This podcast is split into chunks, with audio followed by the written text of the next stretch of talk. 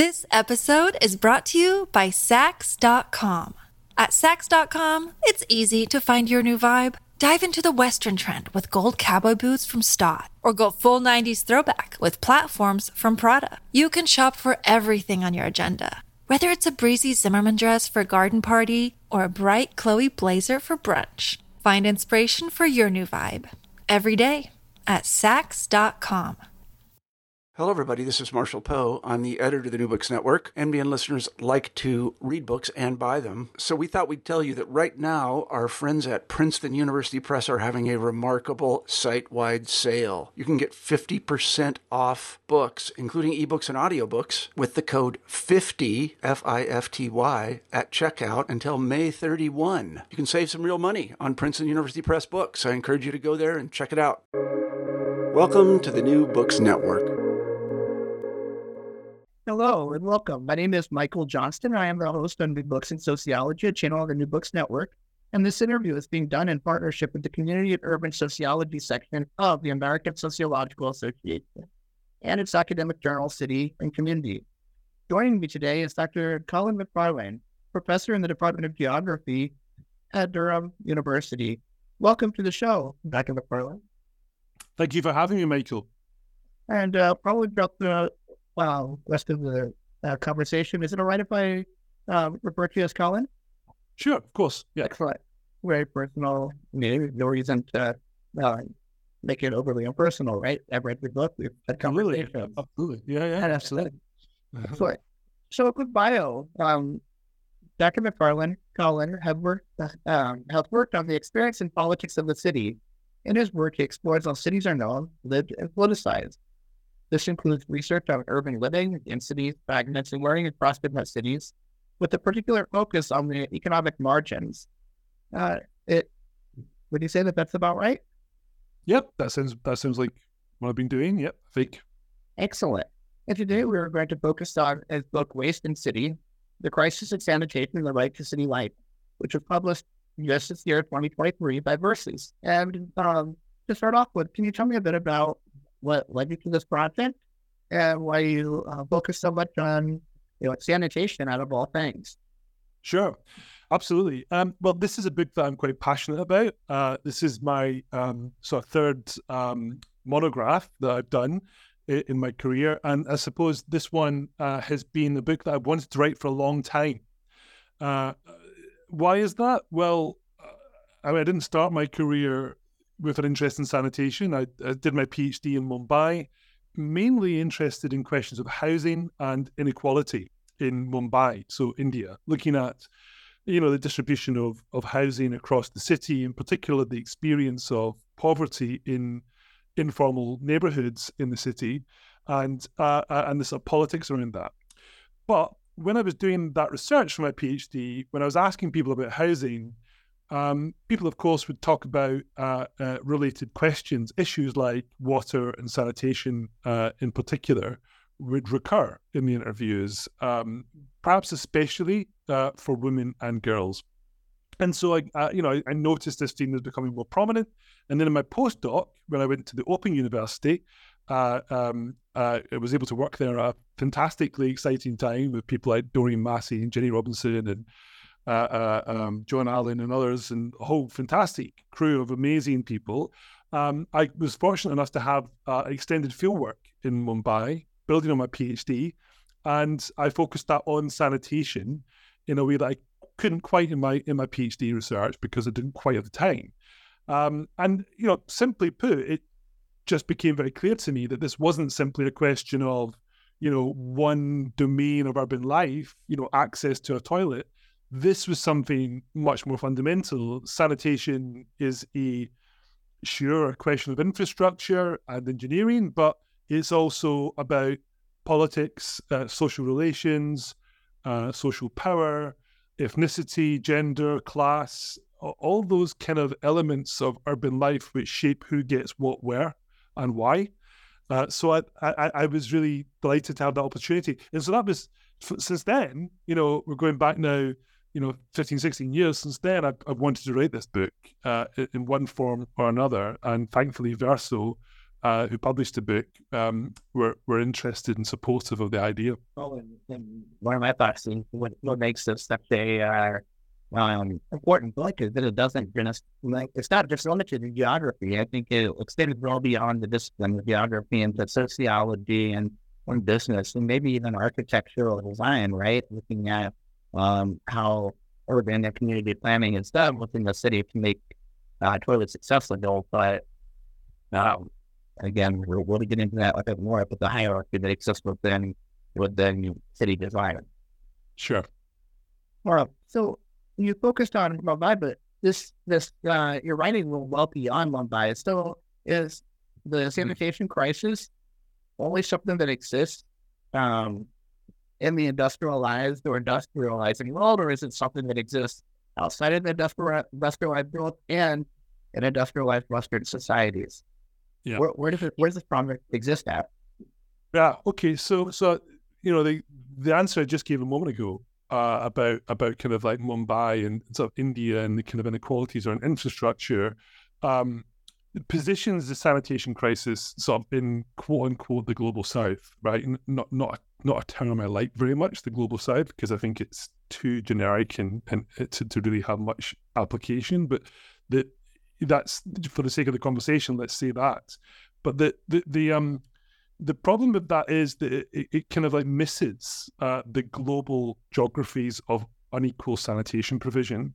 Um, so you know the book you're right is kind of is is global in scope in that sense. You know it, it predominantly talks about uh, uh, sort of poorer countries, poorer cities where there are um, vast uh, shortages of sanitation provision and profound consequences for not just for you know uh, uh, in terms of discomfort or inconvenience, but in terms of whether people uh, um, can live viable, healthy lives at all, in terms of whether kids can get to school or people can get to work or travel around the city and, and, and you know participate in urban life, right? Fundamental questions of what it means to be a resident of the city. But that is also true in many other parts of the world. As you know, in the US context, for example, um, there is a historic pattern of uh, infrastructure, sanitation infrastructure not being adequately provided, for example, to black working class neighborhoods, um, in some cases, entire towns or cities, uh, which are massively underprovided for within certain states um, in terms of you know proper sewage infrastructure. Here in the UK, you know, last few years we've been having this increasingly topical debate in the mainstream media around sanitation infrastructure, in particular the way in which raw sewage is sort of churned out into um, you know streams, waterways of different kinds, coastlines, mainly from cities, and into rural and coastal and you know water uh, waterway areas, lakes and so on.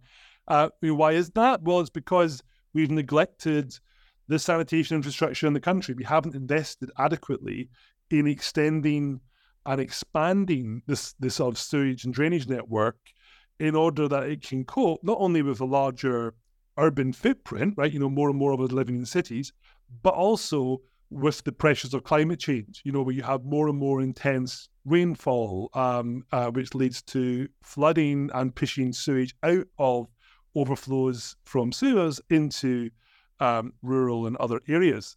Uh, so, whilst the book is about an urban crisis, it's about sanitation in cities, it's also uh, always urban and rural. This crisis is a, it's an environmental crisis, and so from a geographer's point of view, you know, obviously writing as a geographer, this affects all kinds of spaces and places in in, in sort of different ways right across the world. Yeah, and I, I like the the point that you know talk about north and south in terms of economic standing and east and west in terms of technological advancement doesn't really get at the global perspective of understanding uh, sanitation crisis because it, it, impacts both highly wealthy countries as well as impoverished countries. And when you look at it from you know, a very macro high level, it doesn't get at the micro levels of the individual cities where it's occurring because not all not all cities within countries of high wealth are, are highly wealthy nor technologically advanced.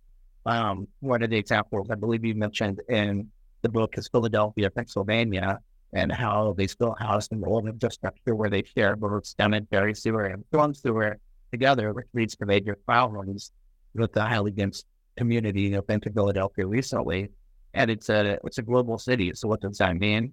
It offers almost anything that can ask for around the globe. Therefore, it makes it highly popular for tourists to come into, and with to the density of that already highly dense community of, of residents.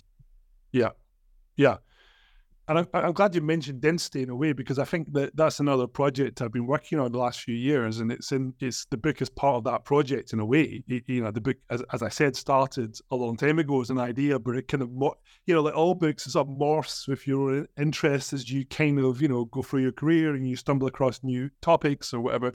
Um, and it is, you know, density is really important here because um, you have these kind of vast imbalances of sanitation provision to rapidly densify neighborhoods. Uh, um, uh, so, you know, it, it's vitally important in particular to think carefully about the kinds of infrastructure that can cope with large densities. Um, uh, and this, this I think, is where the spatial imagination, the geographical imagination, is especially important because it's tempting, isn't it, from an engineering perspective, to say, well, okay, here are some solutions, technical solutions to the sanitation crisis. That's great, that's important, but um, we need to understand how that will op- how those different interventions will operate in relation to different kinds of spatial configuration. So, if you're dealing with a highly dense neighborhood, for example, uh, you know, in a rapidly urbanizing part of urban Asia, for example, you're not going to solve the sanitation crisis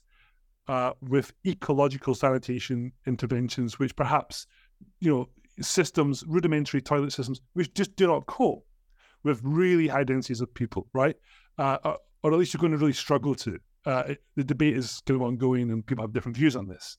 So, so I'm glad you raised that issue because I think it's maybe something we can come back to later. But it's an important element of the spatial story, you know, paying attention to spatial specificity in different cities. A lot of people are building marriages around there, whether they're uh, rather than residents or visitors to the community. And yeah, it's interesting. Uh, another thing that I thought of this, you know, when you're talking about that is this move towards tiny house. We've been responding to tiny homes. Well, you know, that's going to increase the overall number of potentially could increase the overall number of people within any given neighborhood because it allows for far more houses to be built there.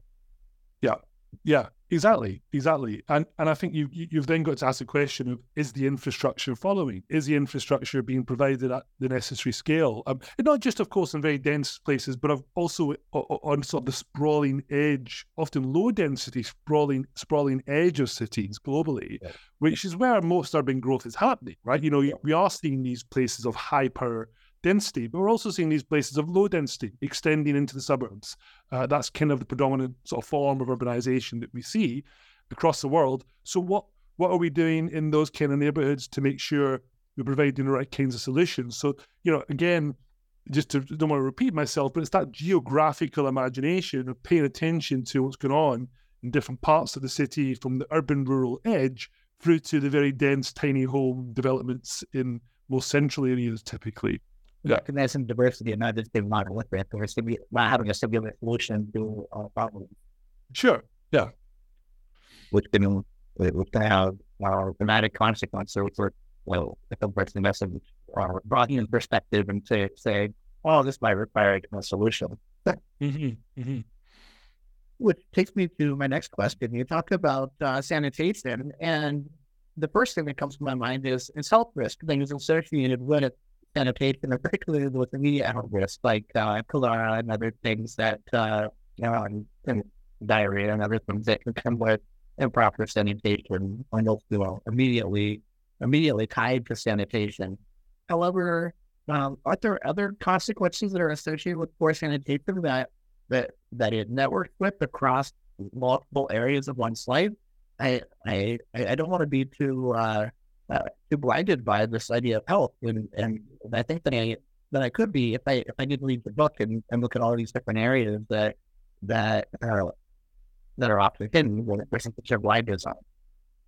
Sure, absolutely, uh, and, and that, that's kind of what I try to do in the book is to really open this question up and say, okay, well, what are the different kinds of issues and groups of people who get impacted by inadequate sanitation, right? And so uh, health is the most obvious kind of, you know, and, and uh, you know, arguably most important element, of course, here, right? You know, is that you know, we, we the data is kind of astounding um, around. I mean, some of the macro information we know um, uh, in terms of like you know a, a billion people forced to regularly use open and hidden hidden spaces in the city to answer the call of nature, right? Under bridges, at garbage grounds, by railway tracks, riverbanks, shorelines, and so on. Um, so 2016, for example, something like one and a half million people died of of diarrhea just because of a lack of proper sanitation systems in the area where they lived. A quarter of them were children under five, right? So the the kind of you know the, the health consequences of those kinds of conditions um, are of course vital and you know the book spends a lot of time trying to tell that story and its consequences across as you see different kinds of diseases and illnesses and how that affects different people cholera for example is having a bit of a comeback. The world health organization has been producing data around this showing that um, uh, for all kinds of reasons um, uh, uh, and and that that kind of thing is extremely concerning and often linked uh, to sanitation and should be in and of itself should be a kind of global wake up call, right, about the importance of urban sanitation beyond um, the way in which it's normally understood, which is kind of like this sort of, you know, international development organization charting these processes. It should be a there should be greater urgency on sanitation and, and, and kind of toilets more broadly, right? Uh, and there's lots of reasons why there isn't. Um, but but the as you as you're indicating, sanitation isn't only ever about health; it's always spilling over into other domains. Um, uh, we know, for instance, that when you have uh, an absence or inadequate number of toilets in a neighborhood, uh, the people who get disproportionately affected are women and girls, right? And and and one of the ways in which they get affected is by not being able to safely go to toilets and use them, uh, having to travel often across distances to get to toilets. Perhaps they don't have toilets in their home and have to travel to community infrastructures, finding that they can't get access to those infrastructures often at busy times in particular because they're dominated by men in terms of the queues in many societies. Um, and therefore, using open spaces, as I was suggesting earlier, uh, sometimes going in groups for safety, sometimes going individually to use open spaces, hidden spaces in, in a neighborhood, um, and being vulnerable to attack of different kinds harassment, uh, abuse, rape, all kinds of things that happen um, all over the world, as as as, as we know. Um, also, girls unable to go to school, especially when girls start menstruating. There's a lot of evidence that girls there's a higher dropout of girls from school when they because there aren't um, provisions at home or in the school itself. Um, uh, uh, so that has an impact on education, future, and obviously people's futures. And then you're looking at things like work, people missing work again, partly because of health issues.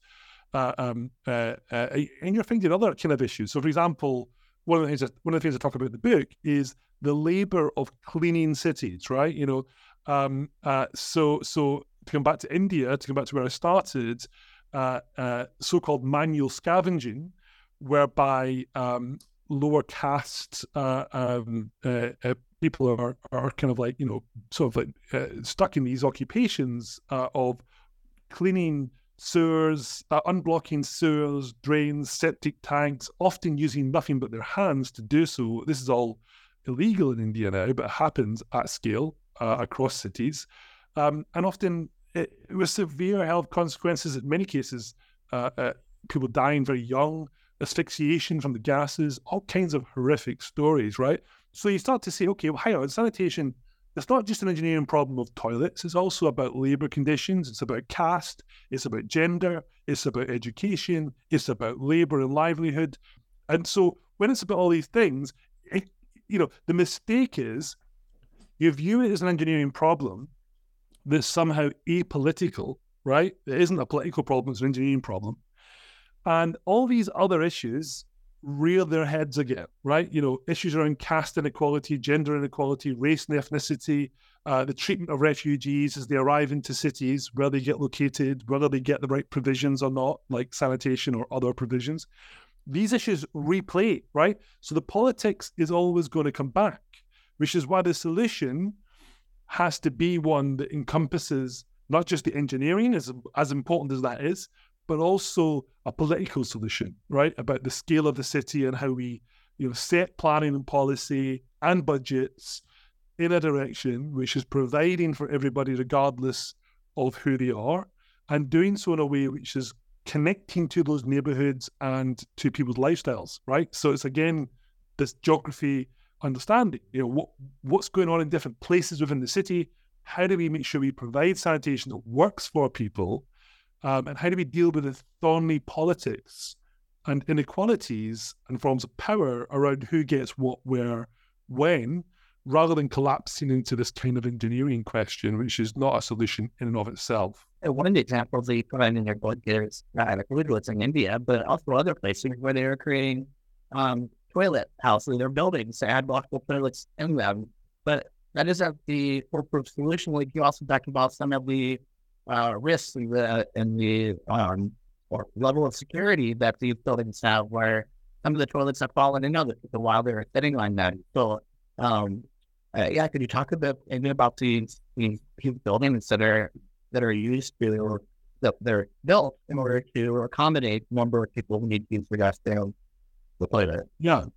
I mean, this this is it's interesting this because it, it it's it's sort of the inseparability of the social, uh, the political, and the technical when it comes to sanitation. So, um, one of the things I describe in the book, there's a chapter on uh, which I call things, and it's really about uh, the infrastructures and stuff around uh, sanitation, all kinds of um, uh, uh, technologies and everyday materials that are used to improvise or provide sanitation in different ways. And I, I, go through the kind of the different elements of the sanitation chain, right, from the toilet to the drain to the infrastructure to the treatment to the you know to the uh, the water supply and so on. You know the things, the things of sanitation. So what's interesting about that is you see across the chain different moments where the social and the political come to matter. Now, some of the examples I described there do include toilet blocks that have been built, public toilet blocks or community toilet block infrastructures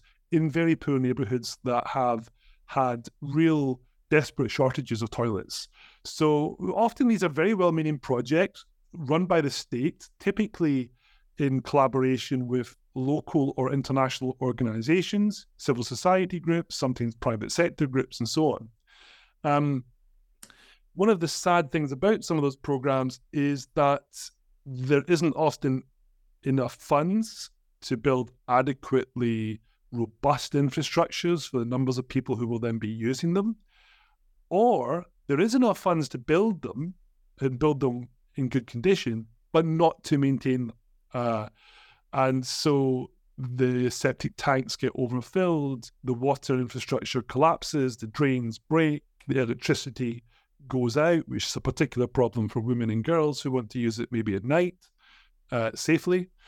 And then, so in the book, I narrate some of the consequences of that, which does include these kind of um, horrific stories where the floors, for example, become corroded through water, waste, and cleaning materials, um, and even collapse and people falling into septic tanks below. Um, but also other everyday things, you know, doors not working, uh, lights going on and off, um, water taps drying up, uh, drains breaking uh, or being or, or, or, drains seeping waste into the local soils or waterways, and then that getting into local agriculture and, and so on.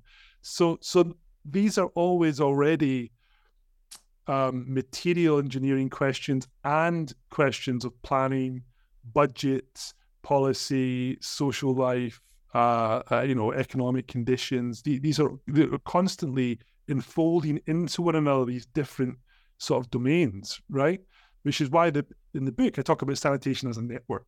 You know, a network not just in terms of toilets and pipes and treatment centres, like not just a physical network, but a network of issues across the social, engineering, political, and economic domain. And I think that's really when we look at the sanitation crisis through the city, we really need to see it as a network, I think, because that's the only way we can really appreciate these different dimensions and also the solutions to it, right? Which has to encompass these different elements of the of, of the network of issues which form it.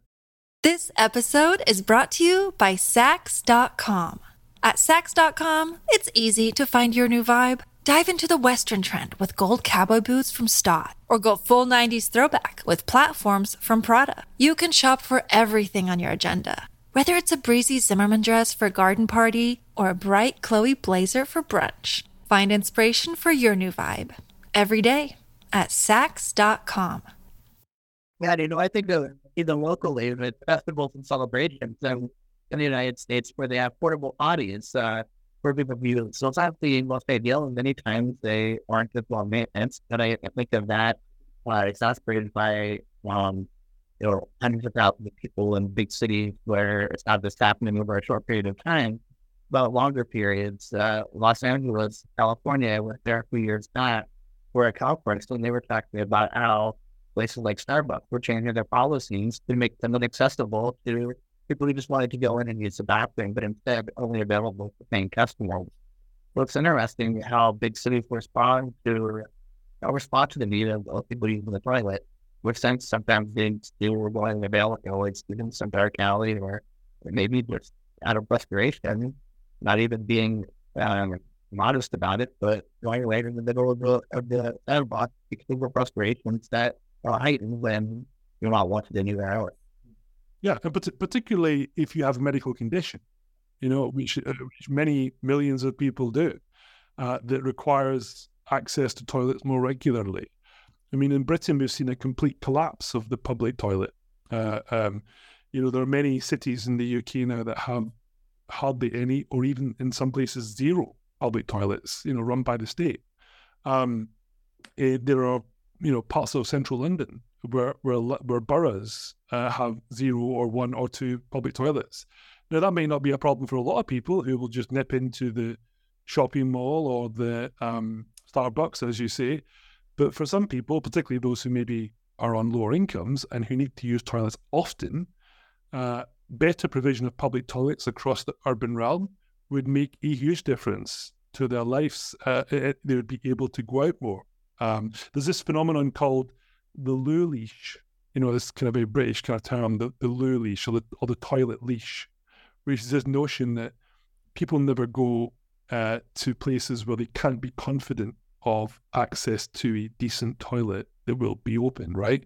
So if you have a medical condition like Crohn's and colitis, you know, Crohn's or colitis, and, or if you've got other medical concerns, or perhaps you know other issues like you know people with certain disabilities, people who are perhaps um, uh, uh, uh, sometimes elderly uh, people who maybe are breastfeeding or who are pregnant and who need to get to toilets more often, or indeed any of us who are sometimes caught in, in a public place in a city centre thinking, where the hell is the local toilet because I really need to go, which will happen to all of us at some point. Um, knowing that there are decent toilets around will give people the confidence to go out and spend more time in the city uh, and so, so this idea of the loo leash here, I think, has become a, a, bigger problem in, in, in Britain, for example, but in many of so-called welfare nations where there is uh, there has been this kind of collapse of the of, of, of, of the priority that was once given to public toilets. That the industrialized nation is often a great big city. I think that's somewhat of an a cop out because I think that the city is still made up of multiple villages. It's just the land which it's perceived, right? Like there are, it's still made up in multiple quadrants. So to say that, to say that it's a really big city and not everybody can be accommodated, by that that's not true. I think that there's still ability to make the city accessible for all people. Yeah, I mean, I mean, there's a question about whether, I mean, you know, whether. So in Britain, for example, there isn't a statutory requirement on le- on local governments to provide public toilets. And so in 2008, we had the financial crisis. Uh, uh, the Conservative government that was elected a couple of years later was elected on a platform of cutting budgets. Um, and the austerity program there was about saying we, you know, we have to save money because of the financial crisis. And of course, local governments, when they're told your budget will be cut by 20, 30, 40%, whatever it might be, um, you know, huge cuts. They're going to they're going to try and make cuts to things which they're not compelled by law to provide. And one of the things they're not compelled by law to provide is the is is maintenance of public toilets, and that's so you see you see a, a sort of increase in the closure of public toilets uh, from that time. It was happening before that, It's not just that moment, but it, it you know places like London. That's you see a kind of like an intensification of that that that kind of closure of public toilets, not across every single part of London, and it's London's a complicated city, but across mo- most of the city that was a trend, uh, and so the consequences now are that local authorities are saying, well, hang on a minute, this is actually creating new problems. You know, it's creating public health problems. Um, we're getting lots of groups, campaigning organizations representing people with medical conditions or who are elderly, for example, lobbying local states and saying this isn't good enough. This needs to change. This is in violation of basically the principle of equality, right? Uh, uh, uh in, in, in, which is enshrined in legislation in Britain. Um, so, how do we go about changing that, right? If you're a local authority and you want to change it, if you don't have the money, uh, uh there's not a lot you can do, right? Your, your your range of options are limited. So therefore, it's really vital that the national state, in the in a context like the UK, um, sees this issue as a priority, not as the only priority, of course not. There are a lot of priorities, but as a priority issue, and provide the kinds of resources needed to ensure that there are decent, well maintained toilets across the urban realm. Lots of European countries do this. Uh, it should not be beyond the power of um, of the UK government to to to do this. Yeah, the sum is greater than its part, I would say, right? The solution is greater than just uh, uh, sanitary sewers, but also in several other areas. So, um, so that being said, what do you think the future of sanitation and the right to life in the city is going to be at both the local and global level? Ah, wow. Um, so interesting. This, uh, I think, you know. So I've got um, there's there's some academics at the University of Leeds um, who've done some great work just recently. Uh, Barbara Evans, uh, for example, they published this great paper on um, sanitation in Kampala. Um, and this, it should make sense why I'm telling you this in a, in a, moment. But this particular paper, they sought to um, understand the proportion of greenhouse gases produced by the city that were driven by the sanitation system. So in Kampala, you have, of course, you have areas of the city which are sewered and areas of the city which are not sewered and where there's lots of septic tanks and other types of kind of like rudimentary uh, um, sanitation systems and toilets and so on and so forth, right? And then, and then on top of that, you have quite a complicated system of collecting all that waste, right? You know, trucks, for example, going into places and sucking up the waste and taking it to different parts of the city for treatment or not for treatment, depending on where it's kind of placed. So there's a lot of activity around sanitation in Kampala in, in Uganda, and their argument is that this, uh, their estimate is that this is almost as much as half of the the kind of greenhouse gas emissions in that city. So it's a huge kind of number, right? Much bigger than I think most people would assume. And if that's true of of, of many other cities, right? If if if kind of you know if there's a climate impact of inadequate sanitation, then this question has to become more urgent, right? Not just for the reasons I've been saying, but because in a time of climate change, where climate change will be intensifying and our efforts to uh, anticipate and respond to that should be also intensifying, then you would expect these kinds of areas where there's big contributions towards climate change to be increasingly important, right, in terms of government attention and how we go about changing it. Their argument is that if you have a more efficient system, of sanitation treatment, uh, including the materials you use and how you treat the waste, how quickly you get it to treatment, um, you get a, a, much lower impact on on the kind of on the climate, right? And of course, there's lots of complications there, which which are important to to go into. So, so what I'm saying is that one of the kind of frontiers of the future of this question of sanitation is the climate crisis. Um, uh, so, you know, the the flip side of this is if you go to somewhere like Dar es Salaam in Tanzania, where I was uh, this summer doing some field work, you you will find increasingly intense rainfalls at time at times, uh, uh, and this these more intense rainfalls, you know, driven by climate change, not just in Dar es Salaam but in many cities, can produce flash flooding. Uh, more more cases of flash flooding, and what happens when sort of poorer neighbourhoods with inadequate sanitation infrastructure get get flooded? Well, the wastes, not just the human waste, but the solid waste, all kinds of wastes, circulate around the neighbourhood or into the streams or into the farms, that are nearby on the edge of the city, all kinds of complications and impacts on health, environment, uh, uh, um, schooling, all kinds of knock on effects on work and labor and so on. So, you know, climate change uh, is the first part of that answer is that, you know, we need to take sanitation more seriously because it is going to get worse in a time of climate change unless we really do intervene in it in many parts of the urban world um, and indeed rural world. And and secondly, um, there are these kind of greenhouse gas emissions, for example, that, that, that, are important here as well, according to some some recent research. Um, so that's one element, I would say.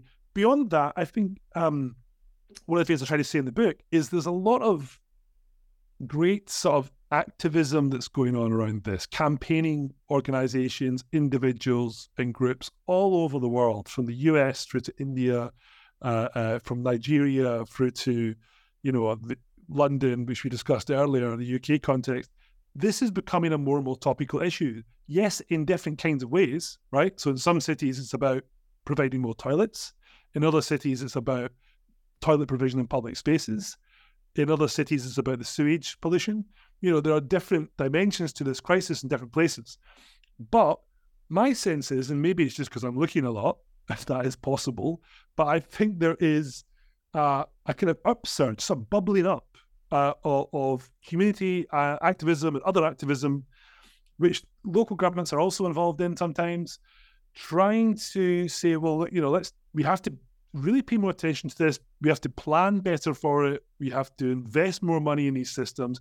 Because if we don't, there'll not only be there'll be consequences, right, in terms of people's lives, we also miss out on all the possible benefits, right? If you have a healthier city uh, in terms of people's well-being, right, people are more likely to be able to go to work and school and participate in the life of the city, you know, and you know, generate more and more opportunities for the urban economy um, and for the social life of the city. This is why I talk about this is a crisis of city life, right? You know, it's it's not just about all of their toilets. It's about do people have the capacity to thrive in the city, right? So that's why I talk about the right to city life, to sort of borrow Henri Lefebvre's kind of famous right to the city idea. Um, so, so I think that, that there is there is evidence that activism is driving the political agenda here, um, so those, those are two kind of key areas: climate change and, and, and, kind of like you know what people are increasingly doing around this. All kinds of people, by the way, not necessarily the most radical people who are driving this. Um, lots of folk are, are, are, pushing this agenda in different ways across the world. That gives certainly me a bit of hope, and I talk about that in the book. Uh, you know, some hope there. Um, and probably the last thing I would say is that there are also some great examples of cities and countries which have turned this around, uh, which I discuss a bit in the book. Um, you know, build cities who have built uh, that have built um, simplified sewerage systems, uh, low cost, you know, cheaper materials that provide, uh, you know, in some cases, real life saving infrastructures to neighborhoods, refugee camps, all kinds of spaces. Uh, so that that that that, that you know, the evidence is that people can and cities do uh, when they take this seriously, uh, make some significant inroads into improving people's well-being and, and, the right the right to city life, as I was saying. Yeah, you know, I think uh, the uh, the concept of you know spend a little bit of money now to save money later, and I think that there is something to be said about this when looking at sanitary um, uh, sanitary expenditures, like you know, from toilets to the drains to the tanks that um, the sewage eventually makes its way to. Uh, but I, I, think that can be said because of all the networks that it connects to, uh, and if a person has had access to proper sanitation, it may save money in the area of education that is lost. It may save the in the area of of health that is lost. That would uh, that would only lead to if a person has long long periods of of going without proper sanitation. Yeah.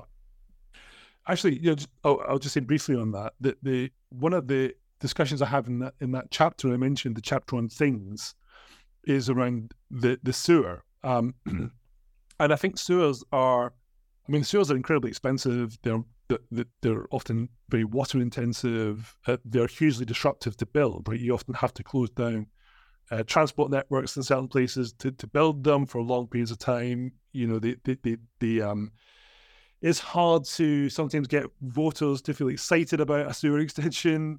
You know, it's a hard sell for politicians, even when they believe in it. Um, but the, there is lots of evidence that sewers, um, especially in areas of high density, uh, you know, you, will get the money back if you invest the time, difficulty, inconvenience, and financial loss and some, right? You know, there's some numbers and data around this in the book where I talk about, you know, the, the return of investment.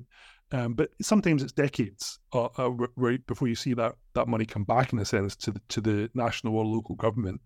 Um, but you, you know, if you have those longer term big solutions, which can provide for, uh, as I said, high density cities in particular, high density areas, um, which people can rely on, right? Can rely on, uh, rather than these haphazard systems where you're replacing them uh, over and over again with not very well maintained. They don't quite manage to provide for the numbers of people using them. They break down a lot. You know, probably ends up being more expensive over over time anyway. So it's trying to see, you know, trying to almost reignite some faith in basic systems like the sewer, right? Which has probably had a bit of a bad press uh, uh, as a you know water intensive, expensive system. Um, there are different ways of building these systems. There are different ways of using water so that you can recycle rather than use sort of clean water to, to you know is is a bit bonkers to be flushing clean water down to, to sewers, uh, in especially in, in, cities and parts of the world where there is um, you know a drier climate. Uh, and perhaps even an increasingly dry climate in many cities. So I, I recognize it's not a one size fit all thing, but it just, just one of the arguments I made in the book is just about trying to remember the possibilities that sewers enable, uh, unglamorous as they may be. Uh, so yeah, just tagging on to what you were saying there, Michael. Yeah, and particularly when there's a change of card taking place and people who are, are leaders maybe in office during the time of the solution, but then a new person comes in and has a different vision of the city, so it makes it difficult to uh, you know cross across changing of guards, maintain a, single solution and, and see it through the uh, see it through. Mm, absolutely, yeah, yeah. Because I mean, I mean, if it's expensive, it's very easy for the next incumbent to say, "Well, we'll scrap that because it wasn't our idea," and it's a lot of money, you know. And the, you know, so yeah, I agree. Well, over time, this is going to be a, this is going to be an ongoing discussion, and I, I don't think that it ends today with uh, you and I, uh, Colin. But uh, I think it uh, it's something that can even continue on with people who listen to uh, listen to our talk and read your book, and and, and hopefully it continues into future books that are written and future policy that is made around the world. Well, thank you. Um, yeah, I hope so. I mean, it's, it's an issue I care about a lot, and there are lots of other people who are who are doing work like this. So I see in the book I tried to point to some of that work, and yeah, I agree. It's a it's a system. It's a set of issues which are systemic and which absolutely are urgent and require much more focus. Unfortunately, we are out of time for our our main talk about this book. However, uh, one of the things that, that I'm always yearning to know is, you know, what's your next project? What are you working on now? Well, I mentioned density earlier, um, and that has been a project which I've been working on now for a few years. Um, we had a project funded by the European Research Council to understand people's experiences of urban density in different parts of the world. And uh, that had a bit of an impact because of the pandemic, because obviously the one thing that wasn't happening in many places during the pandemic was density for obvious reasons. Um, but my uh, so I'm, uh, at the moment I'm writing up lots of that work with colleagues, uh, you know, brilliant colleagues who I've worked with on that project. We've just finished a comic book, which I'm super excited about. It's actually going to the printers as we speak, um, and I'm hoping, although it's always something you sort of don't want to say out loud, but I'm hoping to write a book about density. Um, and uh, when that happens, it's another question. I've learned not to promise, uh, not to see uh, when, because these things are very difficult to, to, to you know, as you know, they're massive projects and don't need, you know, it's hard to predict exactly. But that's my kind of aim is to try to write a, a book about, um, you know, what what paying attention to density tells us about cities and urban change. I hope that you will stay in conversation with me and keep me updated on uh, where this project takes you, and then. Uh, uh, also, let me know once the uh, once the the conduct is out about density. I'd love to. I'll look at that and wrote it however I can. We'll do it. Absolutely. I'll send it. Well, again, this is another episode of New Books in Sociology, a channel on New Books Network. I'm Michael Johnston, uh, a host on New Books in Sociology. This has also been a partnership with the Community and Urban Sociology section of the American Sociological Association and its academic journal, City and Community. Uh, again, Colin, thank you for joining me today and uh, have a great rest of your week. Thank you, Michael. Real pleasure.